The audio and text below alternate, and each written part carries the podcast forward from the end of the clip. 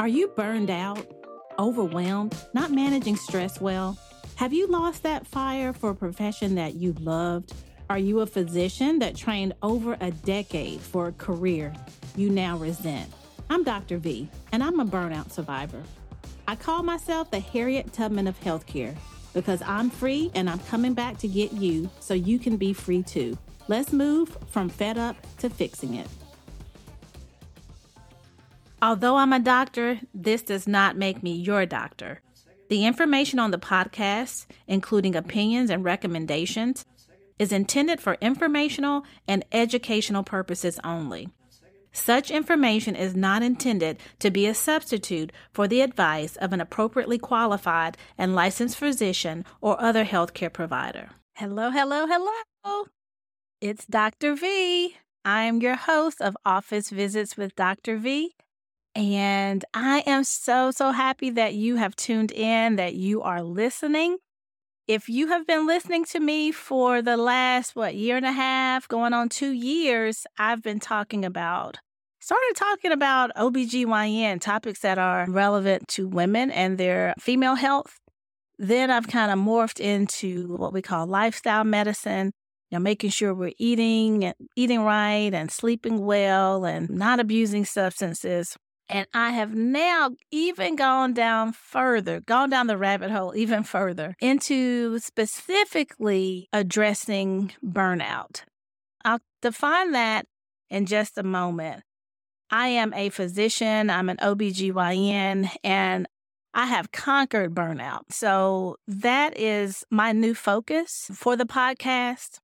And what I, I, say is a new focus, but it really does encompass the lifestyle medicine pillars. I'll just review those quickly diet, exercise, sleep, connections, mental health, connection slash mental health, stress management, and avoiding risky substances. And so, if you really kind of put those in the forefront, then you can prevent burnout.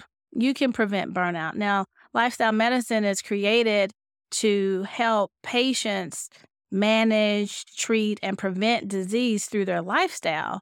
And, you know, now burnout is a stress syndrome, is, is one thing or one way I've heard it described. So I say I'm pivoting and I have a new focus, but it really is just kind of all melding together. And hopefully, this will be something that you will find helpful.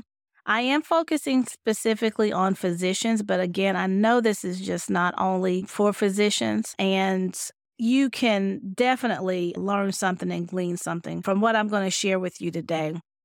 So, burnout, I feel like, has been like a buzzword. It is a, I don't know, we use it loosely. Just say I'm burned out. Like one day I'm burned out and the next day I'm not. But it really is more than that. And They've actually now defined it. Even the World Health Organization has defined it. So they previously referred to it as like a stress syndrome. And now, and I'm just going to read this it is a syndrome conceptualized as resulting from chronic workplace stress that has not been successfully managed. A syndrome conceptualized as resulting from chronic workplace stress that has not been successfully managed. Now, a few things with this definition I don't necessarily think is isolated to workplace stress. And I do like the fact of a syndrome because syndrome means that there are multiple markers of it that show up. And I just want to review with you some of the symptoms. Some of the symptoms. So, according to the World Health Organization, it is a symptom is a feeling of energy depletion or exhaustion. You have increased mental distance from your jobs, or you're having negative feelings about your career. And finally, you have reduced productivity. That's where it comes into play because reduced productivity affects what? The bottom line. It affects the bottom line yeah, you know, and specifically for physicians, there's certain things that you have to do to be productive. And in our world, productive means being able to bill for hours and, you know, and it's not all about money. But unfortunately, that's what I feel gets the attention of administrators or people who are can do something to help. It's like one of the symptoms that they say something's wrong is when the productivity drops. But again, in my last episode, there's a feeling inside of an individual that is present well before the road to burnout starts. So that was the World Health Organization, WHO. I like a definition that I found on Psychology Today, and I think this is more inclusive. Burnout is a state of emotional, mental, and often physical exhaustion brought on by prolonged or repeated stress, commonly brought on by work, but in other areas of life. For example, parenting, caretaking, or romantic relationships. So, that definition, again from Psychology Today, is a state of emotional, mental, and often physical exhaustion brought on by prolonged or repeated stress. Huh, burnout's got a definition now. This is real. And I think all of us at some point have experienced burnout, felt burnout, have dealt with it. I know you know somebody that's burned out. So I just really want to give a name and to give you a context to maybe what you're feeling and what you're seeing. So some of the symptoms of burnout that, you know, we just alluded to is exhaustion. Exhaustion. I just can't go anymore. Lack of motivation, feeling overwhelmed, detached, trapped, feeling helpless. Some of the physical symptoms that show up you're having headaches, you're fatigued. Little side note that is a very huge common complaint that people go to the doctor for is fatigue. And there probably are some roots, the stress that people are, well, not probably, there are roots um, in that problem that have to do with stress. All right, so physical symptoms, headaches, fatigues, GI symptoms, and substance abuse. Ooh, ooh, ooh, ooh, ooh. Dr. V, what you talking about? This is the one that I would often focus in on because, you know, we always have to ask about, you know, substance use. Like, are you drinking? How much are you drinking? You smoke? You doing illicit drugs like, you know, marijuana, cocaine, things like that. And most people drink alcohol. And sometimes people are using alcohol inappropriately. So, all of these symptoms of burnout, they're addressing with alcohol. So, at the end of a, a busy day, I'm just, oh, I just need to relax. I'm going to have a drink. That drink has a purpose, that drink has an assignment. And that is what we call self medicating. But okay, let me just stick to the script. We're talking just about symptoms. So, are you burning? That's a little GYN humor, but anyway. Are you burned out? Are you on fire? What's going on? Is there a smolder? So, what exactly, you know, does it look like when someone is burned out? Don't y'all be offended. I mean, everybody has done this, and not everybody who does this is burned out. But if you are sitting on the couch after work and you are not moving and you are binging Netflix, that might be a clue that you are burned out or you're exhausted. You know, when we sit in front of the TV, we don't have to do anything. You know, we physically don't have to do anything. We can just veg out, as you say. And so, if you really can't get moving, can't go exercise, can't cook dinner, you know, that means that probably your day exhausted you. Okay, I said you can't cook dinner. If you are always, always, you know, going through the drive through, I know mm-hmm. y'all, that doesn't always mean you're burned out. But if you know how to cook, enjoy cooking, and you find yourself at somebody's drive through window every day after work, and you're never eating a healthy meal, that also might be a sign that you are burned out that is how lack of motivation, you know, can rear its head. You're not motivated to take care of yourself. You're not motivated to exercise. Now, granted, I know we don't like to, but it's not even something on your radar screen that you're going to even try to accomplish. A lack of motivation. You start pulling away from your friends.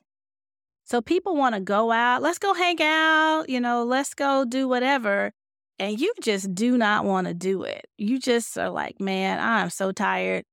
I'm going to have to pass. Or if you have kids and they want you to play with them, you know what? I just can't. Let me go put on a movie for you and let's watch a movie together. Knowing good and well, you're probably going to fall asleep when you're watching the movie. You're close in proximity, maybe to your child, but you're not engaging in anything physical that requires, you know, a lot of energy from you. Detachment. This is one, and when we talk about workplace stress, this is kind of where I knew I was in trouble because I love to help people. I love, I love, I love. But, eh, you know, if I'm being honest, sometimes people would have problems, and I'm like, oh man, oh gosh. I'm their doctor. I'm supposed to help them with the problem that they have. But it's like, man, oh gosh, again, anybody who knows me, my mother, I'll just say, I get it from her. She's probably one of the sweetest, kindest, caring people. And that's how I am. I really want to help and, you know, I want you to be well. And I even found myself getting frustrated. Let me just tell you, sometimes one of my gifts is that I connect easily with people. I make people feel comfortable. And I ask questions in a way that make people think or share things that, you know, maybe they haven't shared before. There were times, and I hate to admit this, but I'm telling the truth. There were times where, you know, I'm running behind. I've got all these patients. And in true Dr. V fashion, I would ask one of those questions and somebody would start crying. And I'm thinking to myself, oh man, I hate that they're crying, but I really don't have time for them to cry. like, I don't have time for them to cry.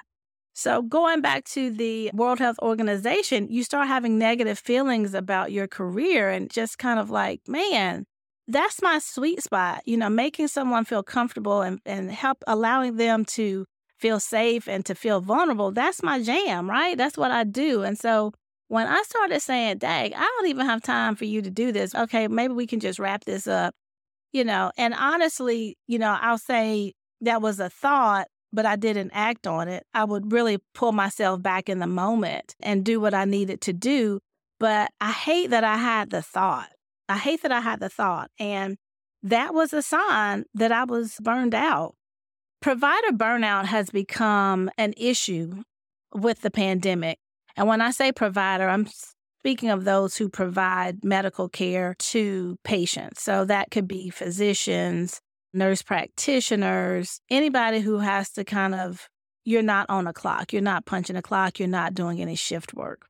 Provider burnout really became evident with COVID because of the concentrated time and resources that were needed to help people get well. And I mean, actually to save their lives. You know, the hours were long, the days were intense, death was real, it was hard. And if we kind of pull back, you know, gosh, several years prior to that, and as long as we've known it, that's really what the job has been always.